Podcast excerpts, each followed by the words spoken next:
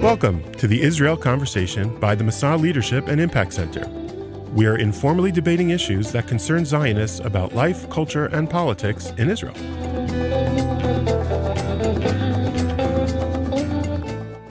Hello, and welcome to the Massa Israel Conversation podcast.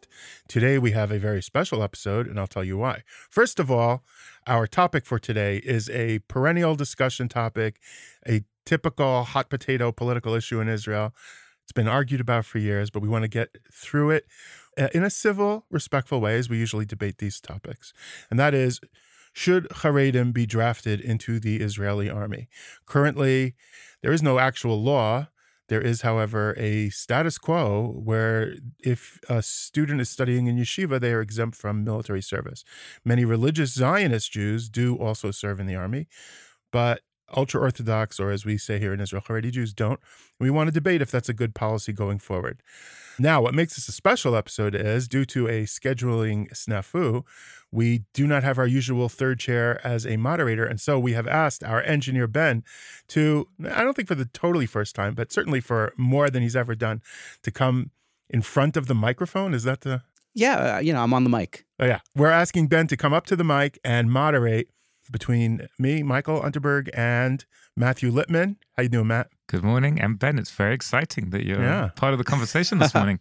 it's, a, already, it's, a, pleasure to be here. You're already in the credits, but I don't know what happens to credits on podcasts. I know I have to fill in, and then I, it doesn't appear anywhere, so I don't even know what that means. But now people will know your voice a little bit better. Sure. Now, Matt, you're going to take the position that Haredim should not be drafted. Should be exempt from draft. Okay, so I will take the position that they should be drafted. That's right. That's correct. So, Matt, you want to start because it's the status quo. You want to give us your reasoning why you think the sta- or not necessarily your reasoning, but a good reasoning why we should continue with the status quo as is. Sure. So I'll start with a number of different arguments why I believe that the Haredi community should not have to go and serve in the army. The first reason is it's, as Mike said before, the status quo currently is that the Haredi community do not serve in the army.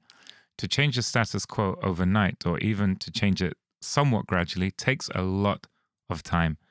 And the culture of Haredim going into the army is just not part of the fabric of their society. So to start having a top down demand or command or law that would say that a group of people which have built their entire culture, their entire uh, f- social fabric on the one of the principles is not going to the army and suddenly say, now you're going to the army, is not going to end well. I think there'll be pushback that would be completely unproductive the soldiers who would then, or the Haredi youth who would then be drafted, I think would be unproductive because the lack of desire, the lack of motivation will be counterproductive to the the gibush, the um, the unity that you need to have to serve in an army. So that's number one. A cultural and social norm just doesn't allow for it. Number two, I'm not sure how helpful it would be to have the Haredim in the army. I'm going to tell you a quick anecdote to, to support that. When I did my army service, I only had to do three months because I was older when I made Aliyah. And uh, we had one guy with us who was a Haredi Jew, and he wouldn't accept the food that was provided at the army base because mm-hmm. he believed that the rabbinate of the army wasn't kosher enough. So they had to bring him airplane style meals hmm. from the local prison down the street that was Mehadrin. And we said to him, like, why are you doing this? He said, well, I, I only eat the mehadrin, the extra level of, of kashrut meals, and they told me they'd provide for me. We said, well, but what a hassle for them to have to bring it in and heat it up. He's like, yeah, I know, but they told me they wanted me to do the army and they told me they'd provide me the meals. So here I am. But it was a real pain in the backside for, for everybody when we went out on training. He'd have to pack his own special food that they provided. Like it just seemed to not be worth the effort of having a guy who was going to be serving three days after our basic training and then like for what like it just didn't seem to make sense to me so that's number two the practical considerations and and thirdly i think the Haredi community, as I said before, do not want to serve in the army, both ideologically and practically. And the practical, the practical effort of including them, for example, they don't want. One of their concerns is interactions between men and women. But one of the principles the IDF is so proud of is equality in army service between men and women. Now, there are certain units which are always being uh, argued against in the courts about whether women should serve. But generally speaking, the army uh, prides itself on allowing women to to train their male soldiers, to support the male soldiers, to serve alongside male soldiers in some cases. And the Haredi community don't want that. So what's going to happen? We're going to have segregated bases. We're going to have a mechitza down the middle of bases. Like, it just doesn't seem practical to support the Haredi community's integration into the army in that way. So, on a practical level, I don't think it makes sense. On a societal level, I don't think it makes sense. And honestly, at the the way people are talking at the moment, and we've had this discussion for on the podcast, is whether the army should become a professional army rather than a people's army. And if it's if we're at the point where we can say that maybe we don't need to have a universal draft for everybody because we've got enough soldiers, why are we taking the people that really, really, really don't want to be there? Why would we include them if we don't really need them anyway? So one argument, which I, I don't know if Mike is going to introduce us, I would say is if you want to talk about the sharing the responsibility and sharing the what's the word? My English the burden. Gone, the burden. My English has just dropped off off a cliff. But if you want to share the burden and share the responsibility, then what about introducing a national service program for Haredi? Now, the Haredi community is against that as well. But if you were going to introduce that, at least Haredi community could work within their own communities. So you've got less of the issues of men and women and less of the the non-societal norms or the non-halachic norms that they would want to be observed. Have Haredi youth work in schools or hospitals or daycares or with the elderly, whatever it is, but where they're actually useful to society, where they're functioning in a way that they can function practically, and that then everybody in the country feels that everybody is sharing in that burden. So I think a universal draft and, and drafting Haredim is does just not make sense in so many ways. But the possibility of having like a national service program for Haredim does make sense. Okay, Matt, thank you for that. Mike, it's time for your rebuttal. Yeah. Well, well, first of all, I think when if you're talking about a, a national service draft, then you've more or less conceded the argument. But let let's take a step back. Why is it that that Haredim don't want to serve? Uh, you know, they give reasons in their community that they believe that that spiritually the protection garnered from young men learning and studying Torah and yeshiva is actually protecting the Jewish nation in a different way, and so they are serving the nation in their own way. I, I, I am sure people believe that it, it, it's it's both hard to sustain from biblical or, or, rabbinic sources as an argument, but I also don't think it's the it's the real underlying reason. I think the underlying reason is the Haredi community is built on the idea that the modern world is a dangerous assimilatory place and so, in order to save the Judaism as we know it for the future, we have to set up cultural boundaries and barriers for our community so that we can maintain a resistance to assimilatory forces. The army looks terrifying. Historically, the army under the czars in Russia was specifically used to break people and assimilate them. We often brag as Israelis, how the, our army is the great melting pot of all the different aspects of Israeli society Ashkenazi, Mizrahi, rich, poor, north, south. Uh, all the different people come together and learn left, right. We learn to serve and we become one. Well, that sounds beautiful unless you're Haredi, in which case that sounds terrifying. It's it's exactly the point. And and and the idea of handing over young men or also theoretically young women also if the draft applies to women is terrifying and i would even say in, if, if from the vantage point of many Haredim unacceptable the problem is obviously and here you have both the army problem in terms of sharing the burden and what that does to Israeli society, but also the economic burden of most of these young men not working, not paying taxes, and yet their community takes a great deal of funding. Uh, we see even in the current government, their funding shut up at the expense of so many other problems in the budget. So you have this minority demographic that's contributing little to the economy, but draining it substantially. And I would argue that that is unsustainable. It's not a question of is it a good idea? Is it a bad idea? You know, when you're driving your car into a brick wall, the debate over should I swerve? Shouldn't I swerve? I have a bumper is not the right question. Those are not the right questions to be asking. Our current course is unsustainable. The problem's deep. I think the the the social problem that you're describing, Matt, is right on point. I don't think the logistical problems, the logistical problems, I think, are all overcomable. We have already Haredi units in the army that have overcome most of those logistical concerns for the many thousands of Haredim who volunteer for the army because they want to serve. And so expanding that, I, I, I don't think is the concern. I do think that if you're talking about a national service option, currently the national service option is mostly used by young religious Zionist women and some young religious Zionist men who, for whatever reason, don't want to or can't serve in the military, but still want to serve the nation. National service, Sherut Leumi, as it's called in Hebrew, is a completely voluntary aspect of Israeli society for those who are excluded from the army, but they still want to contribute. What I think we need to do is a Sherut Leumi, a national service draft. So for those who the army wants to use, do that. But if in the Haredi community, or by the way, in, in the Arab community, you have service options within your community, that's great.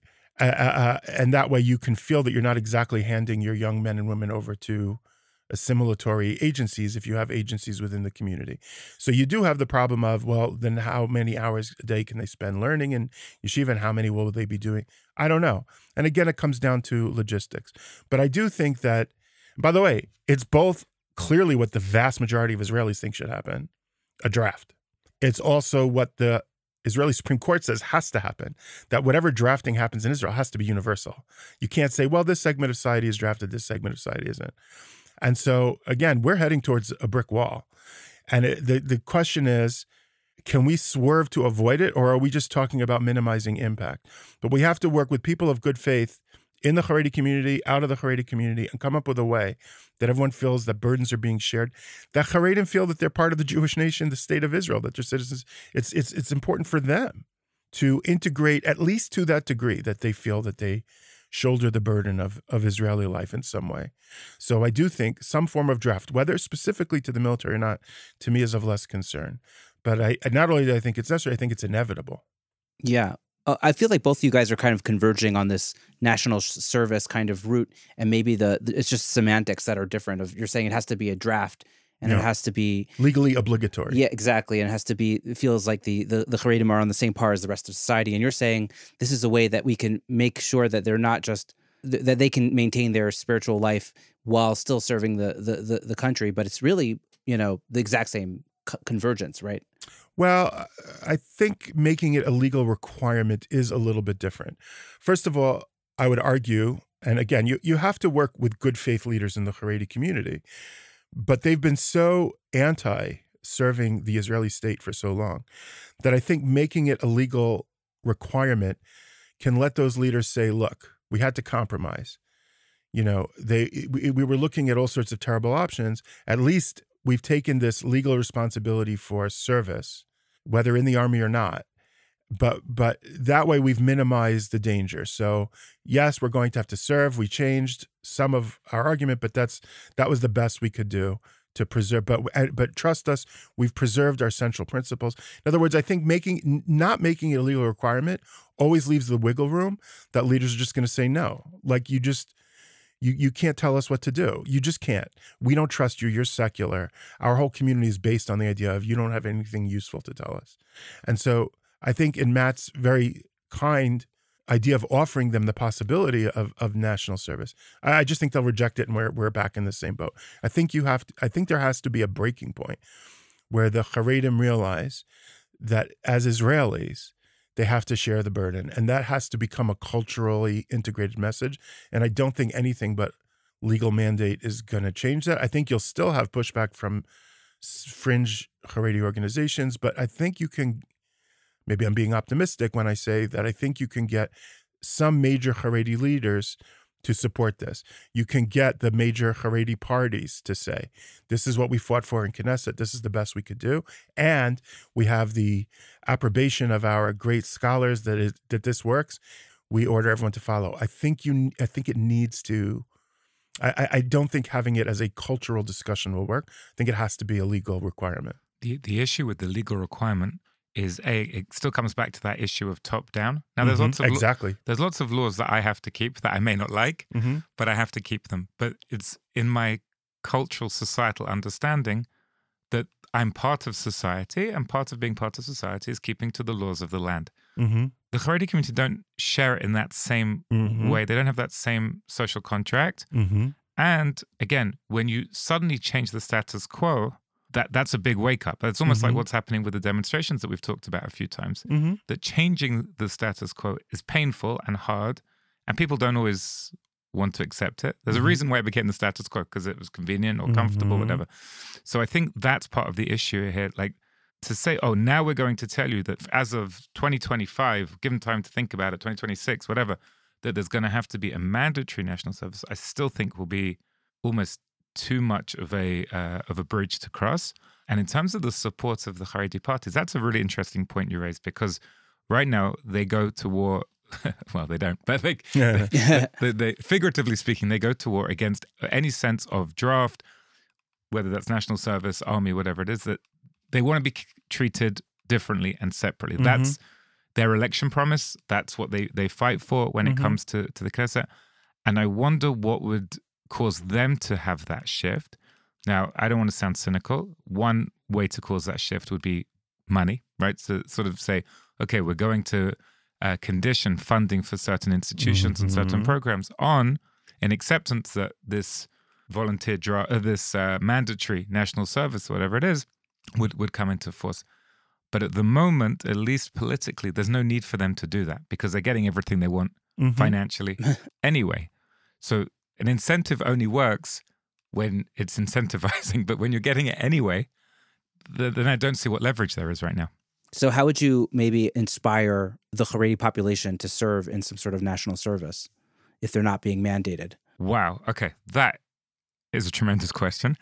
That might be more of a bottom up thing than a top down thing. I'll tell you how to do it. I'll, I'll give you this. I'll, I'll give you a freebie, Matt. All right. If I were on your side, I would say, here's what you do. You say we need ten thousand charedim a year.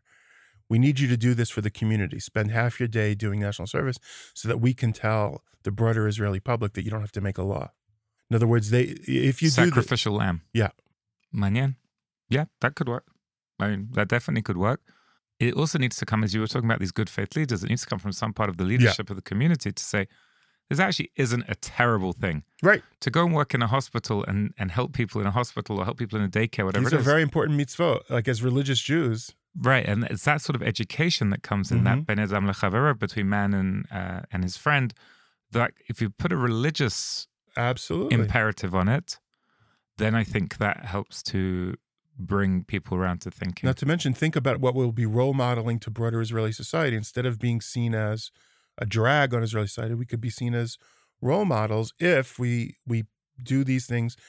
You know, by working in hospitals and helping people and being, I I I think that young religious Zionist women, by volunteering for national service, are often seen around the country as role models of sacrifice and volunteerism and and bringing cheer to the ill and young and you know the developmentally disabled and you, you know wherever you are in the political or religious spectrum in Israel you look at these young women and you go you know what that religious Zionist community is doing something right.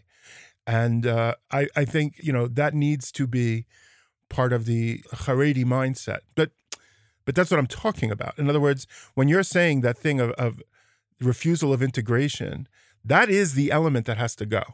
And it's going to go one way or the other.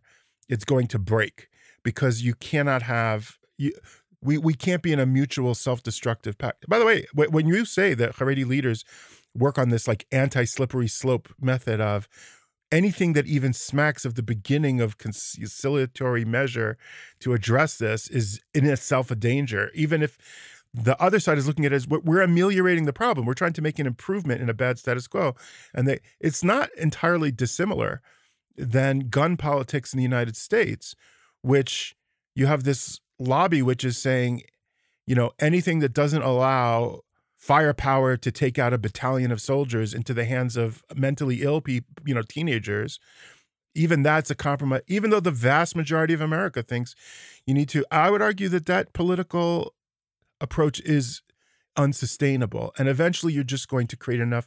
You're go if they maintain that, it's going to be a much harder hit into the wall. You're going to, one way or another, that wall's coming. You can swerve to avoid it.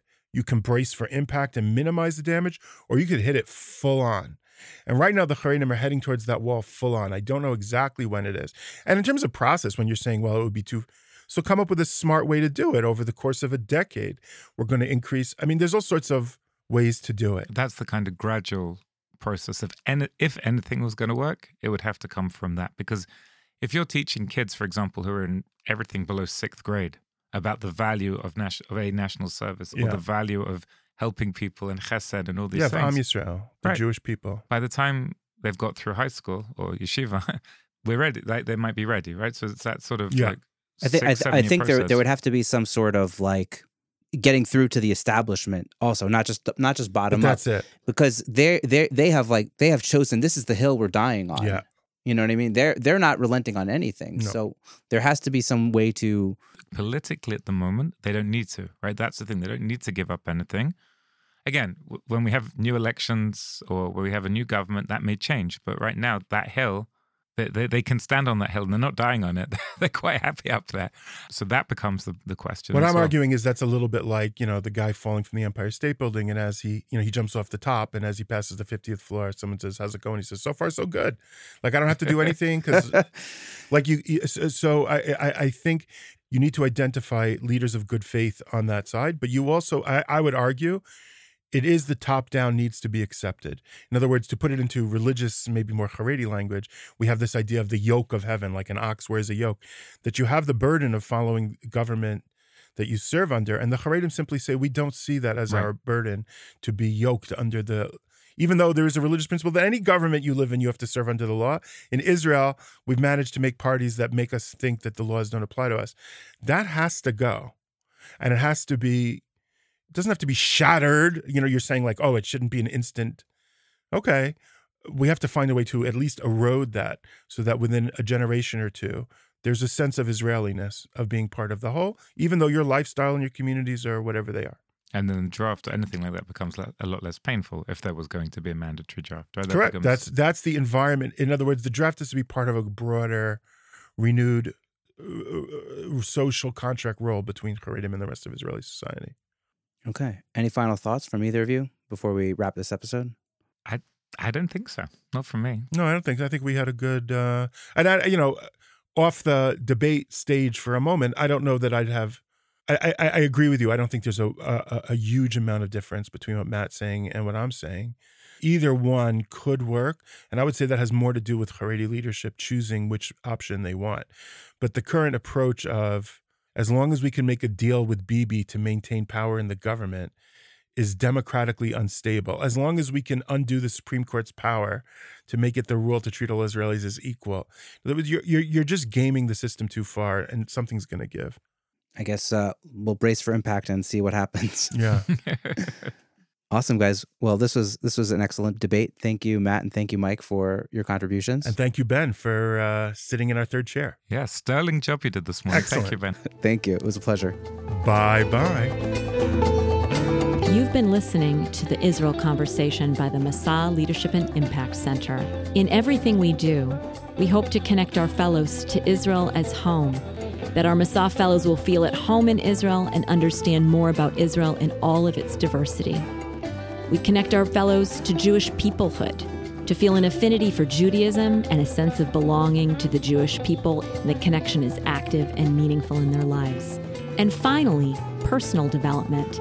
And in the case of this podcast, our goal is that you'll be able to use the tools and learning for reflection and future development in conversations about Israel and Judaism. If this episode is meaningful to you, please subscribe and share with somebody that you think it will be meaningful to.